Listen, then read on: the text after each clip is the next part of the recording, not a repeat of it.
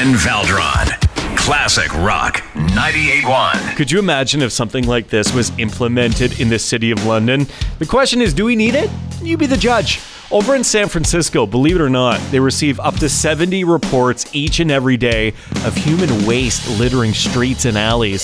So they've hatched a plan to try and clean this up, and they are set to introduce a poop patrol. No word of a lie. The poop patrol will be hiring a supervisor and a five person crew who will patrol the city with a steam cleaner every afternoon, hoping to find and dispose human waste before, you know, somebody accidentally steps in it. The Poop Patrol, set to be introduced in San Francisco. Not sure if London needs this uh, right now, but if we did, I'm sure that would be a job that you would not want to apply for. Poop Patrol, Poop Patrol will be there on the duty.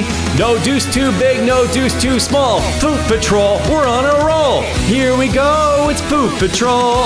Ah, oh, Poop Patrol. Ooh, ah, oh, Poop Patrol. The Ryan Valdron Show on Classic Rock 98.1.